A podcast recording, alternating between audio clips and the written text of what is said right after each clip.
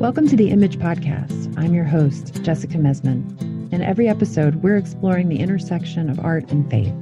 We'll talk to poets and writers, filmmakers, musicians, and visual artists who grapple with the mystery at the heart of religious experience.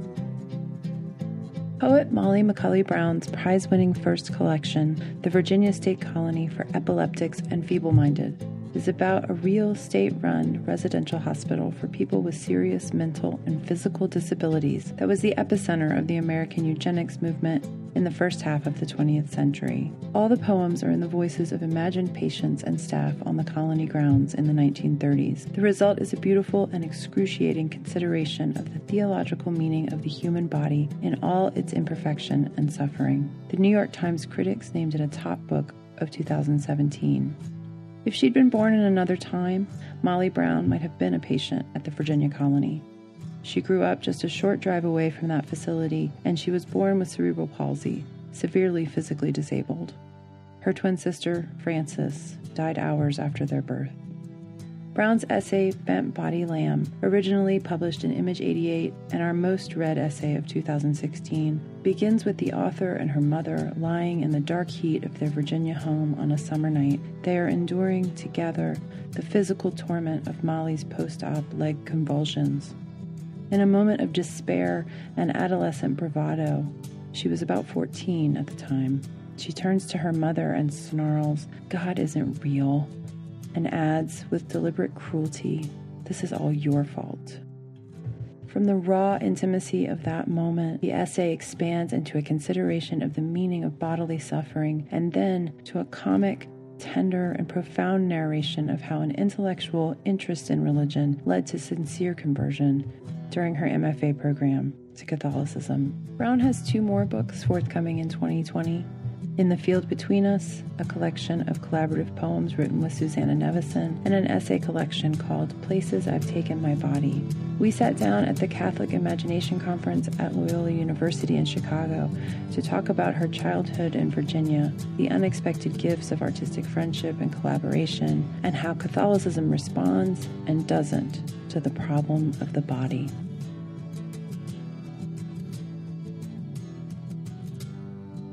Do you feel like that was the turning point moment for you where you have this very angry moment with your mother where you're you're in excruciating pain and it's hot you're in virginia you, i know you didn't have air conditioning you're in like full leg casts you're in and you're angry and you have this moment of just angry almost spitefulness where you proclaim that you don't believe in God. And there's like a bravado in that. You oh, know? Oh, totally. There's an absolute course, adolescent and you, bravado. And you address that in yeah. the essay where you're not you're critical of that claim but you look back is that i feel like that's really the moment where you have to admit that you did believe in god and you're almost angry that you well, do so here's yeah so i mean that's that that's the thing that is of course so true about so much adolescent bravado and, and also so much so much bravado that is that is uh, you know instigated by I think that I mean it's the truth about bravado in general, right? That so often it is instigated, in fact, by its exact opposite, right? Like yeah. the moments in which we are the most sort of like right. utterly certain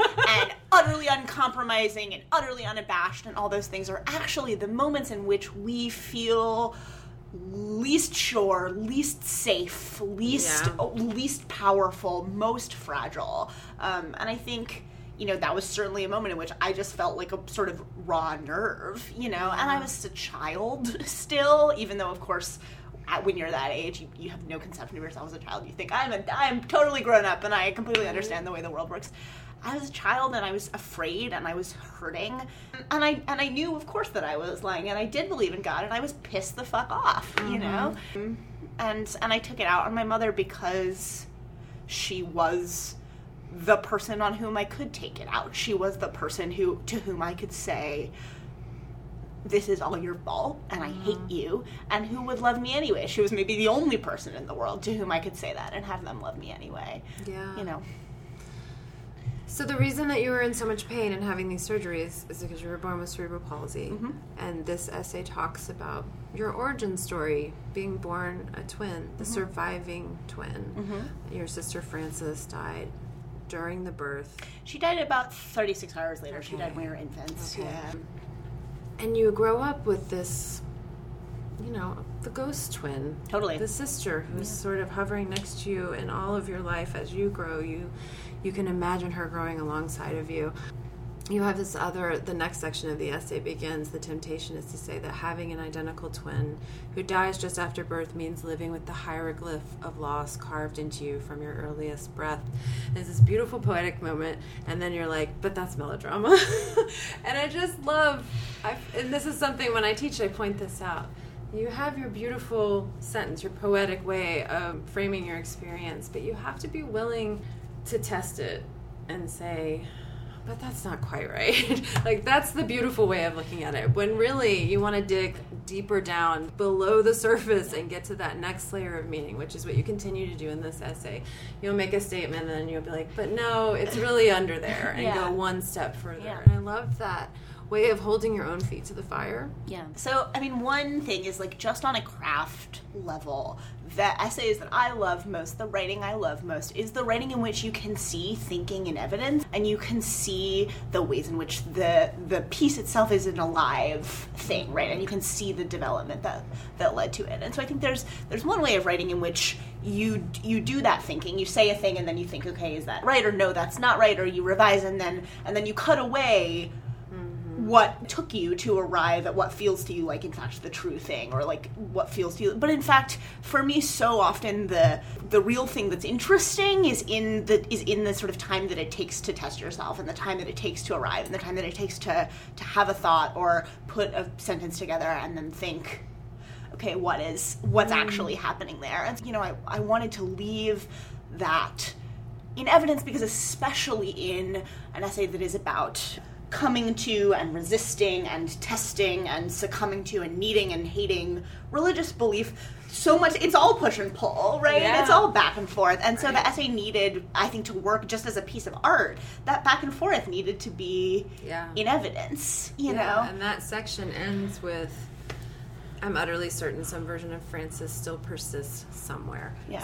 A uh, much more direct sentence. Yeah, the thing that is the sort of artifice removed from it because Yeah. that is in fact the only thing that I'm really truly it's one of very few things in my life that I'm really truly certain of. Mm-hmm. Most other things feel you know, contrary to my adolescent bravado, feel extremely nebulous and and extremely uncertain and extremely complicated and you know and, and i feel like most of the time if i'm being really honest it's you know it's largely i'm throwing out my hands and being like well who the hell knows? You know and that but that is the one thing in my life that i just I do not feel who the hell knows about. I, I feel definitely who the hell knows about the specifics of it. I feel like there's there's so much mystery there and there's so much uncertainty there and there's so many chasms there but i can't ignore the fact that i feel some kind of constituted Yeah. presence aside that aside that loss and that absence and the way that those two things coexist that absence and that presence that loss and that something else mm. it's one of the major animating forces of my life know. That section ends with you coming to the conclusion that if you believe Frances persists somewhere, then you have to believe in God.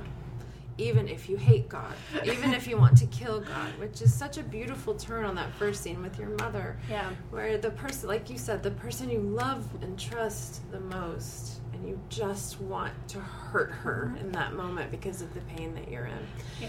And this beautiful parallel emerges between your mother and God, between Frances and God, Yeah. um, between that absence and that persistent presence that you can't shake. It's just so beautifully crafted and structured, and yet you have stripped away all of the artifice to get to that point. Even if you include the artifice before you strip it away, you do. You see you thinking and battling with this on the page. It's a real wrestling match. It's just, it's beautifully done. thank you thank you So I want to talk a little bit about your religious background. Your family didn't go to church regularly, but in college you started going quietly to mass. my father grew up Catholic um, and is no longer is no longer practicing and has a very f- sort of fraught and frustrated relationship, I think, with with the church and with a lot of that theology in his own life. But he's he does sort of I say have a, a Catholic boy's love of saints and all their strangeness. You know, Well, a Catholic uh, imagination. He has a Catholic. is- He has a total. He has. My father has, in some ways, maybe the most Catholic imagination I know. He would probably be equal parts sort of thrilled and horrified by that statement, but it's true. And my mother, I always say, you know, has a. Um, she has a lot of manners. That's and ma- like that's her religion. You know, goodness, kindness. Gratitude, Oh, manners. That is that is the thing that my mother believes believes in Yeah. very strongly. My mother is the in some ways the, the most humble person I know, the most full of humility person I know. She's the mm. consummate agnostic. You know, she would never say.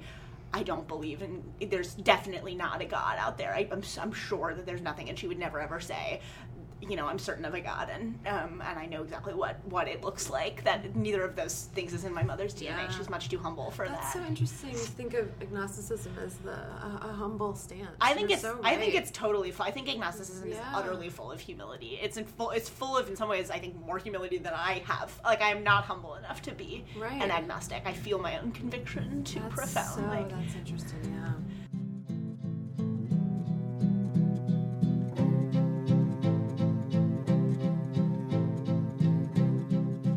In rural Virginia, um, about 20 miles away from Liberty University, which, uh, you know, just very broadly um, is the sort of major hub of uh, sort of Southern Baptist fundamentalist evangelical education. So that was kind of present religion that I grew up around. Religion meant evangelism. Religion meant absolute certainty. So in in my sort of upbringing, religious faith meant in, it meant environmental degradation. It meant suspicion of intellectualism. It meant a kind of utter uncompromisingness. And I, I and I and I and I I already knew that I did not believe in any of those things. And in fact, I, I believed that they were forces for uh, you know what I would call evil in the world. But religion also meant in my youth, it meant utter certainty that you you knew what was important in the world and you knew what your place in it was. It meant um, it, it meant real security. It meant a, it meant a Christ with whom you had a personal relationship and whom you could ask to intervene to get your car out of the mud, and he would hear you. You know, and it meant it, it meant a Jesus who was like very human and super present in your like daily trials and tribulations. And even as I resisted all those other things that we talked about, I was like, man, that would be really nice, Yeah. right? And that was, and I think um, you know, so I felt in my youth both a sort of resistance to this evangelicalism and a sort of like, oh, I know I believe something, and there's there's a there's something there that, Right. that is that's magnetic. I think there is something magnetic about evangelism, and I think and, and about that kind of evangelical faith, and I think. You know, we can't really, we're not, we're not doing anybody any favors by pretending that that's not true. Right. Did you talk to your parents about religion when you were growing up? Did you grill them? You, I mean, you were an, an extremely intelligent child, and you were not one to let, um, uh, you know, to pass up an intellectual sparring match. Yeah. So I just imagine that there must have been discussions at some point. You know, it's there? it's funny in my in my real youth, I don't remember there being a ton of talking about it. I think I think in my in my in my real childhood, I I, I felt those things, and I certainly I missed Frances, and I felt her, and I wondered about God, and I wondered about whether there was any reason or meaning or whatever to be found behind the the physical realities of my life and my body but i don't remember it but i didn't it didn't occur to me to grill uh, grill my parents about any of that. In some ways i think we were you know we were all too busy being in the middle of trying to live with those realities you know and um, and i had two siblings and my parents had three small children and i had a lot of surgery and a lot of braces and had to get up at 5 a.m and do Yeah. you know two hours of exercises before i went to school and that was it you know and it, it wasn't really until i was a teenager that i started you know reading about reading about belief reading theology getting interested in in uh, you know in was there a was there any kind of framework that I felt like I could I could figure out that felt true to, to the things that I was I was questioning and feeling? But I wasn't my relationship with with my parents about religion has never been adversarial in any way and they were you know maybe mystified is not the right word because I think they understood it. They were mildly like, "This is not a thing that we would do if we mm-hmm. were you, but we well we love you and we we get it and we're you know." And I think in some ways, and all my parents have ever wanted is for me to to suffer as little as is, is possible. So anything that that that might mitigate that suffering, they're like, "Yep, great, do that. We love you. Whatever you need." Right. I guess so. I'm like sitting here imagining that you're like a child going through these deep philosophical horrors about theodicy because you're in pain all the time. it's easy to to not just to romanticize suffering but to sort of like to create on the page this sense that suffering is this thing that allows a lot of time for taking it apart or you know for interrogating it or Right. whatever but the truth is and anyone who has suffered in any serious way will tell you that when you're in the middle of suffering when you are sort of actively in the densest part of of real real true suffering there's no room for anything other than the, other than the living through it Yeah. you know Okay, I want another thing I love about the essay. It's so hard to write about prayer or religious experience or mystical experience in any way that does not. Yeah, 'cause you just sound dumb, page, right? You sound dumb. you sound kooky. You sound dumb. You sound woo woo. Whatever. Uh-huh. But you say it, and again, I think a lot of this is stripping away of artifice.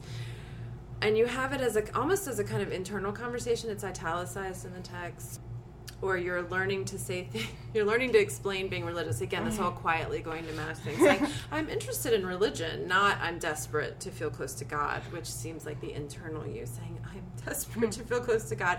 But externally to your friends you'd be like i'm very interested in religion which i get and i've used that line myself. You say i'm attracted to ritual but really you know something transcendent happens when you pray the hail mary and you say i can actually feel the air heat up around me and you just leave it at that. And you move on. And it's like this just it's just a fact just dropped in in the it's Yeah. not romanticized. It's not you don't try to recreate an experience and make the reader feel anything. Well, because it's you can't do like if you could do that, then the, the thing wouldn't in fact be what it is, right? And the thing is, like I was, you know, I was I am the child of, of academics. I was I was raised in, on a college campus, and I am and I you know and I, I was a consummate student of literature from very young, and so I learned I learned the, the sort of the language of of. Uh, of intellectual discourse is my first language, right? And so, like, Yeah. I'm interested in religion is like the thing I know how to say. I was like, yep, can totally do that. But the language of like, I believe in this sort of magical, mystical Right. thing is a lot less comfortable. so talk to me about how you became friends with susannah nevison and how your collaboration began So Susannah Nevison is another is a poet, um, like like me. I feel like I haven't somehow said that out loud. That I'm a poet, and, and so is Susannah. And our books won the same first book prize two years apart. So Susannah won the Susannah's first collection, Teratology, um, which is really beautiful. Won the prize two years before my first collection did, and um, and that is a book. Teratology is a word that means both the study of uh, birth defects and also the study of monsters, um, which is an amazing. That's like there's an exercise in how Wow. language works. um, yeah, and it um, and so Susannah's Susannah's book is a kind of um, mythic construction and exploration of, of her own uh, experience with uh, sort of ongoing surgical intervention uh, to treat the birth defects that she was born with as a child, and also of uh, her father was when he was a young man before she was born, really, really, really, really, really terribly burned, uh, and then had to be treated for that for that burn. Um, and it, it becomes a kind of uh, a really a world building exercise about about uh, the world in which you're sort of living in, in bodies in the aftermath of these these things. So how did that the friendship translate into working together and creating these projects together? Was that a did your correspondence come first? It, it started as a big joke. We, you know, we had we were pretty much we pretty immediately once we had met, it was clear that like we were going to be wonderful readers for each other's work, right? And that we wanted to be wonderful readers for each other's work. And so we started exchanging poems pretty immediately after we met, um, and and exchanging edits on those poems and, and having a, a you know a really consistent sort of correspondence about our own work. And we were both we were both at that point trying to finish projects that we and that that went on probably for all you know almost a year and then we were at a point where we were both trying to finish or work on projects that we were uh, would rather have avoided uh, because they were complicated and hard and um, so instead we were like well okay let's just start writing letters. Um, let's see what happens. And so we did. And i it, it's funny how fast it went from being a joke to not being a joke. Because i think at least for me like immediately when i started writing i had this sense of like oh this is actually this is really interesting and this is really moving and this is a world that is incredibly easy for me to access because all of a sudden i'm like not engaging in any translation on the page and i'm just writing to this person who i know and i love in this language that i i speak innately. And then i think for us the real test was like we wrote um, you know, we wrote several letter poems back and forth, just like in our email. Um, And then we were like, okay, well, now we have to see whether anyone cares about these. Right. Can also enter into this conversation. Can also enter into this Yeah. conversation, right? Like, is it actually tenable to have written this book in which we don't engage in any translation, in which we do just speak directly to one another? And, like, are there entry points for readers out there? Like, does this mean anything to anyone who isn't us? And we got really lucky because we sent some poems. I think I think Diode was the first journal where we we'd sent poems from the project. Um, and and immediately they wrote back and they were like, "Yeah, we want to publish six of these." And we were like, Wow. "Oh, oh, okay." Um, And that must have been such an amazing feeling in that you are finally able to write in, about your experience in your body in a way where you aren't crafting it for a reader who cannot access that because it's not their experience. You're talking to someone who can enter that conversation with you. So there must have been a level of intimacy there that you hadn't been able to achieve because you always feel like you're having to translate for the other. yeah, I think that's absolutely true. And I love the idea that collaborating with another artist who you have a deep connection with kind of restores a sort of playfulness and Oh, absolutely. buoyancy to the work that can be so grueling when you're doing it alone. Yeah. I, I think there's something to be said for collaboration in that way, that you can restore a playfulness to work that just becomes so. It does because it's a. I mean, it's a dark book. You know, it's a book that's a lot about. Um, it's a lot about suffering and it's a lot about pain and it's a lot about alienation. But because we were doing it together, it, it was also it's ultimately like an incredibly hopeful book because there's always an answering voice. You know, and also I mean, it, it was a book in which like we we would joke very quietly like you know there are figures in the book who are who sort of are both are and, and are not in some way us because we're constructing them and building them on the page and you know and so so things would things would happen to these these figures in the poem. And Susannah would you know she would text and she would she would be like I sent you a poem. I killed us again. Sorry um, you know and I we would laugh. And we would laugh about these things that I would never laugh about with another person. Right. because alone they were just horrible. You know but all of a sudden shared they became this this sort of force of of real connection and real humor and real you know I laugh at, I laugh with Susannah about things that you know I, I could never laugh with uh, about another person. And that's that's really amazing. That's beautiful.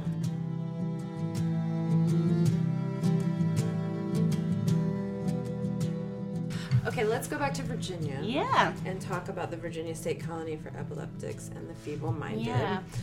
When did you start working on that book? So the Virginia State Colony for Epileptics and Feeble-Minded, I should say, is a real place that was a government-run residential hospital that in the early and mid 1900s was one of the major hubs of the American eugenics movement. Yes. Um, and so what that means is that thousands and thousands of people who either had or were perceived to have a variety of physical and neurological and intellectual disabilities were forcibly committed and forcibly sterilized there. Not only without their consent, but often without their knowledge. They were told that they were being given appendectomies um, and were sterilized instead.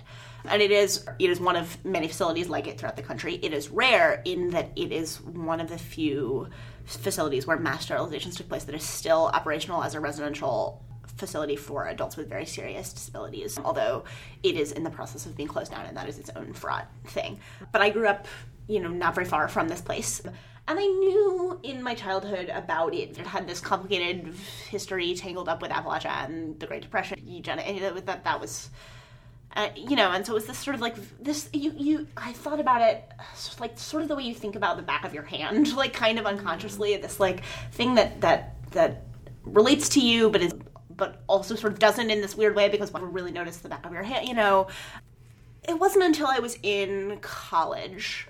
I was home for the summer, um, actually, t- or, or I was back in Virginia for the summer, actually taking theology classes at the university an hour north of where I grew up. Um, and I had a friend who was going through a really hard time and just like needed a distraction one day. Um, and so I thought, okay, like just we'll go, we'll like do we'll do like a tour of my like one stoplight hometown. We decided because I think we heard we had her, her dog with us. I think, and maybe the dog needed to pee, or like we we just like we drove by the sign for for Colony Road, which is the road that the the the um, facility is on. It's still called Colony Road, which is hilarious. Um, even though the facility has of course been renamed. So the facility is this like. F- really fascinating combination of a ghost town of everything that it has been and a functioning facility and it's like a literal palimpsest in this way that you can just see all of these realities through it which is um and and so we drove through and, and I think immediately I was like oh this is not a a not gonna be funny. This is not fun. and a this is not funny. This is not a th- and and like oh shit also this is a thing that i'm never going to forget about Yeah, now right? Wow. and so at, at that point the place was sort of tugging at me and i was interested. Like went home and did a little bit of googling and i learned about carrie buck who it was the name was an a former colony inmate um, at the height of the sterilization movement. And she was the named plaintiff in the supreme court case buck v. Bell which is the supreme court case that made eugenic sterilization legal in the united states. Um, and she was picked because essentially it was she was a ringer right? Like the idea was like this will be a test case. You know they'll find in favor of making it legal for us to sterilize her and then that'll make that'll make you know that'll set a legal precedent for these sterilizations. And so she was an inmate so i read a little bit about her um, and uh, and the and the history of the place and um, and i thought okay well this is fascinating and complicated and I, but I, it took me and then I just and then I just sort of you know in the way that writers do like put it in my f- giant file of material and and, and moved on. Um, but it, it wasn't until a couple of years later I was living in Texas between college and graduate school, and I was having a really hard time reckoning with my own life and my own disabled body and my sense of the future and what was I doing and how did you be a writer if you weren't in school and what did any of those things look like and um, and I just thought I'm gonna I was like casting around for work that felt like it mattered, you know, and, and then I started, I sort of went back to the research and I started writing this project. And pretty much as soon as I like got serious about doing the research for it and writing it, it was like the, it was the book was pouring out of me, and I like didn't. I had opened this floodgate, and I was like, oh god, and then, and then I was in it, you know, and It you know. kind of an amazing um, meeting of poet and content in terms of it seems like a book you were meant to write, which is why I ask, yeah. was it always there? Was it some? Was it? And it's so interesting to hear that it was just a chance pull off. Yeah, it was road really, it really was a chance with a um, friend, and then yeah, just kind of yeah, and it it was away. supposed to be a it was supposed to be a joke, and like, isn't that isn't that so true about the world that like so often these things where you're like, this isn't supposed to matter, or this is supposed to be a joke, or this is supposed to be whatever, actually becomes the thing that is, you know. And that book changed my entire, it changed the scope of my entire life. Like, and I, oh, you know, I will spend the rest of my life telling the story of that place, and that is, you know, the biggest honor that I can possibly imagine. How did your conversion, if it did at all, play into the writing of that book? anyone who considers themselves in any measure or in any way a person of faith is, is forced to confront the question of essentially like okay how do you reconcile um, a belief in god with the fact that these horrific and horrible things happen in the world you know i think that that is that is a, that is a real and ongoing and um, and present question for all of us it's especially present conversation for anyone who considers themselves a catholic you know and so in one way one way in which it, it affected the book was that i you know it's just it was like a thing i had to i had to to grapple with like where where if anywhere is is god in this in this in this this horror um, in this cruelty in this um, suffering the other way, I mean, is it was in, in one way very literal, but but I actually think became a real sort of animating force for the book. Is you know the the book itself is is set in the 1930s, and the voices of imagined patients and staff at the colony, and it you know it's um, all the figures are imagined, but it's it's drawn from from a great deal of research into you know what life was actually like there at that time. And um, one of the one of the major sort of first major things I did um, when once I knew like oh, okay you're you're probably writing a book now um, is go and walk around the grounds of the of the current facility and, and walk with a little more intention than I than I'd gone before. You know, and, and sort of look around and test test the doors of abandoned buildings and um, and peer around. And you know it was remarkable to me that I, I did you know all this poking around. And at no point was anyone like who are you and what are you doing here? Um, it Because was it's still an active yeah it's, at the time. yeah it was and it is and it uh, but I think uh, you know in the here's a PSA about how how screwed up American healthcare is. I think you know very understaffed and not having the resources that it needed. And I think people were busy and they were inside doing things. And I you know I was, uh, looked pretty non-threatening. I'm this like tiny blonde girl in a wheelchair. They were like nah that's, you seem fine.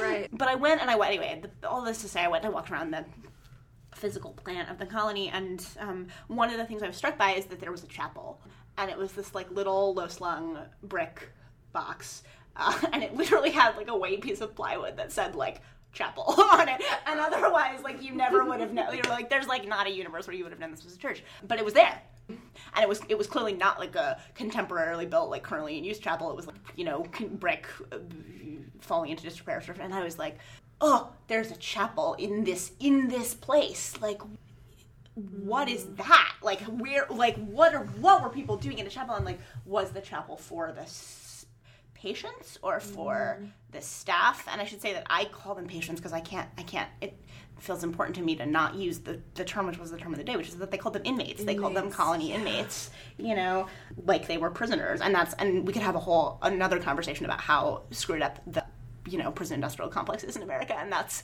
that's another that's a conversation for another day. And I know you've said before, you know, in another time, you might have been there. So this wasn't necessarily just a place for.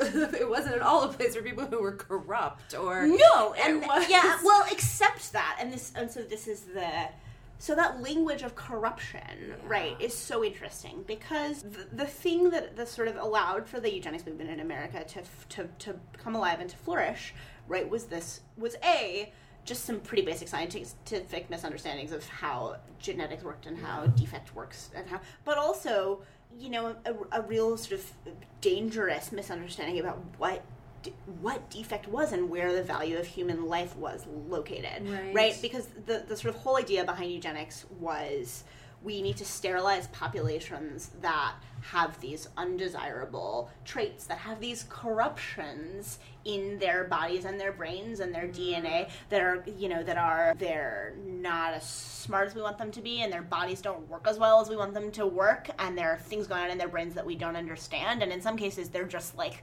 they're um, uneducated and impoverished and that is and that is somehow evidence of some sort of moral degradation Right. right and th- those things and and so we need to we need to make it impossible for these people to have children because otherwise they will reproduce and and propagate you know a, an america that is full of these defective people Right. these these people who are i mean in a in a very literal sense of the term corrupt and yeah and i would have been a prime candidate to be a colony patient. You know i was this um, especially like without any surgical intervention you know i was this very very disabled child and and you know my body was spastic and twisted and i couldn't walk. And you know, and there was no evidence that I I wasn't going to be severely intellectually disabled. You know, like there's all the, all of these things, and so yeah, I would have been a prime candidate to be a, a colony patient. And it's often you've talked and written about how you are often assumed to be intellectually disabled. Yeah. Simply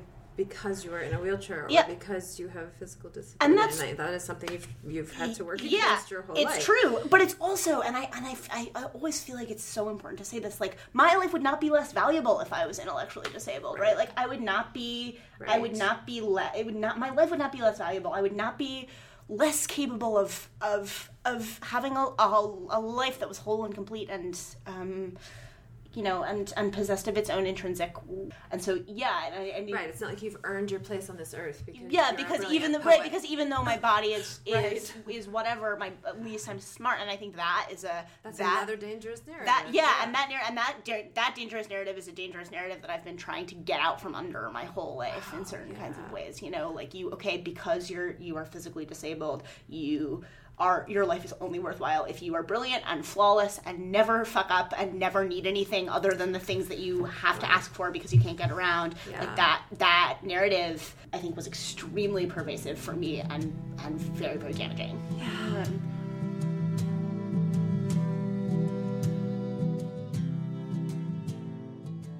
So how did Catholicism change your conception of your body and your worth and Oh your Lord! I mean, so I talk. did it? I it did, um, and it did in a way that is is ongoing and not clean. You know, Mm-hmm. I mean, I think in some ways we, and I, you know, and I, I would say that I have a relationship with the church that is still, you know, very fraught and full of Mm. conflict, and um, and it's it's that way because of some intrinsic questions that I have, and it's that way because of some, you know, really really terrible and unforgivable things that are happening on an institutional level Yeah. um, in the church. And it's that way because i while i believe in in the theology and while I, I, I believe in god and i believe in the god that is you know evoked and conjured in the mass um, I, I don't believe that the way that human beings put that belief into practice is uh, deeply flawed and and deeply troubling. And um, and so there, there are all of these these sort of extrinsic reasons why my relationship with the church is troubled, and, and my relationship with it, my faith, sort of intrinsically, is is forever evolving. But I think that I think that the the framework that that um, that one framework that Catholicism gave me, and one reason that I, I think I was drawn to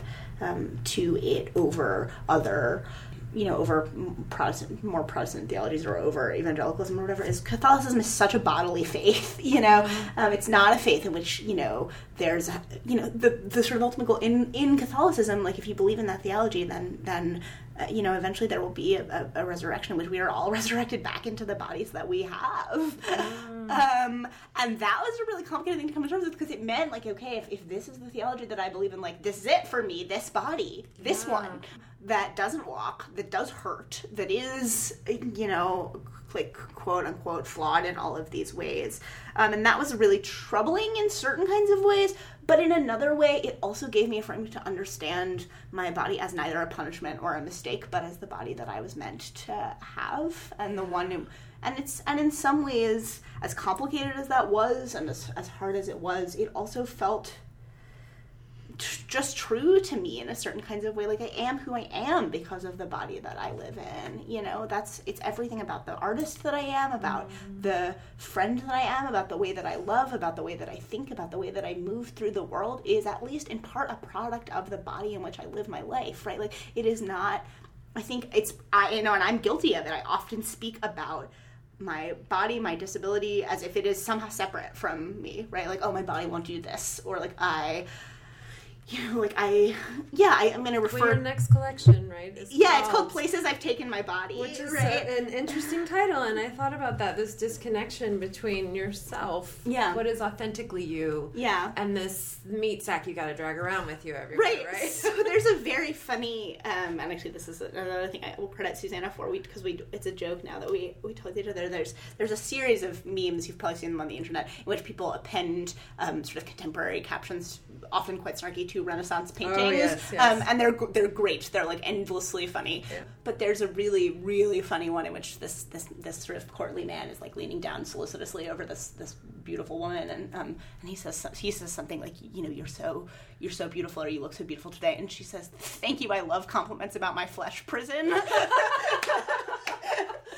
um, which is like, oh my god, you know. Um, and and Susannah and I have this this this uh, this ongoing joke where if if we you know if we're feeling particularly sort of uh, undone by our our our bodies or our physical realities, we'll just text one another and be like, oh, I wish every day it wasn't bring your body to work day. Oh, yeah. Like you know, like I like I, but the truth is like we can't unzip ourselves from our from our bodies, and um and they are they are constitutive of who we are, and sort of figuring out how to live inside that reality. Yeah uh, is I think you know one of them sort of major ongoing projects of my life, and it's not a um, you know my body and I as much as I, I do understand and, and, and believe again in, in some real emotional way, in some real intellectual way, and in some real theological way that we are not uh, extricable from one another. That that is in fact you know that, that my body is intrinsically a part of who I am. Mm-hmm. Um, you know, I do sort of. There are definitely days where I wake up and I feel like it's this like, you know, it's this thing I have to carry around with me, and I just think like just just the once could you like stay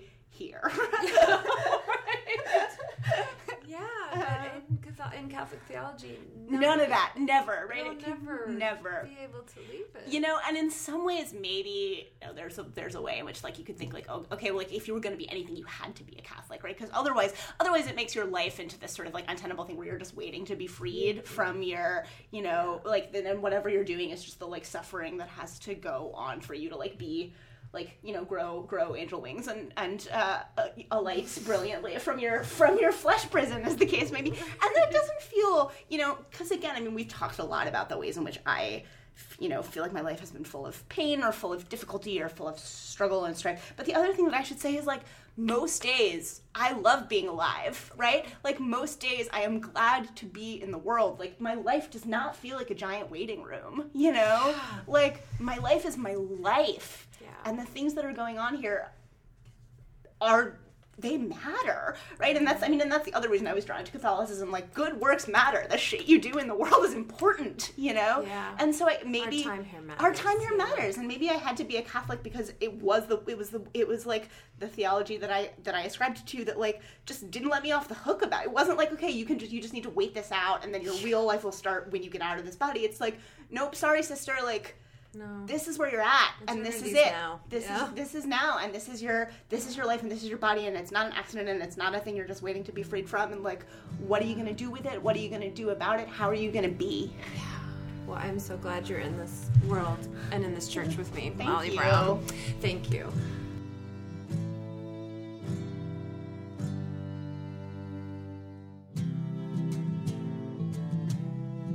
You've been listening to the Image Podcast, produced by Cassidy Hall. Our music is by Sister Sinjin. Please visit the Image website at www.imagejournal.org.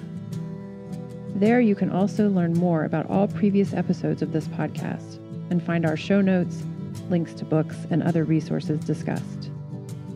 You can also access back issues of the journal through the Image Archive. We'll be back in two weeks with more exploration of art, faith, and mystery.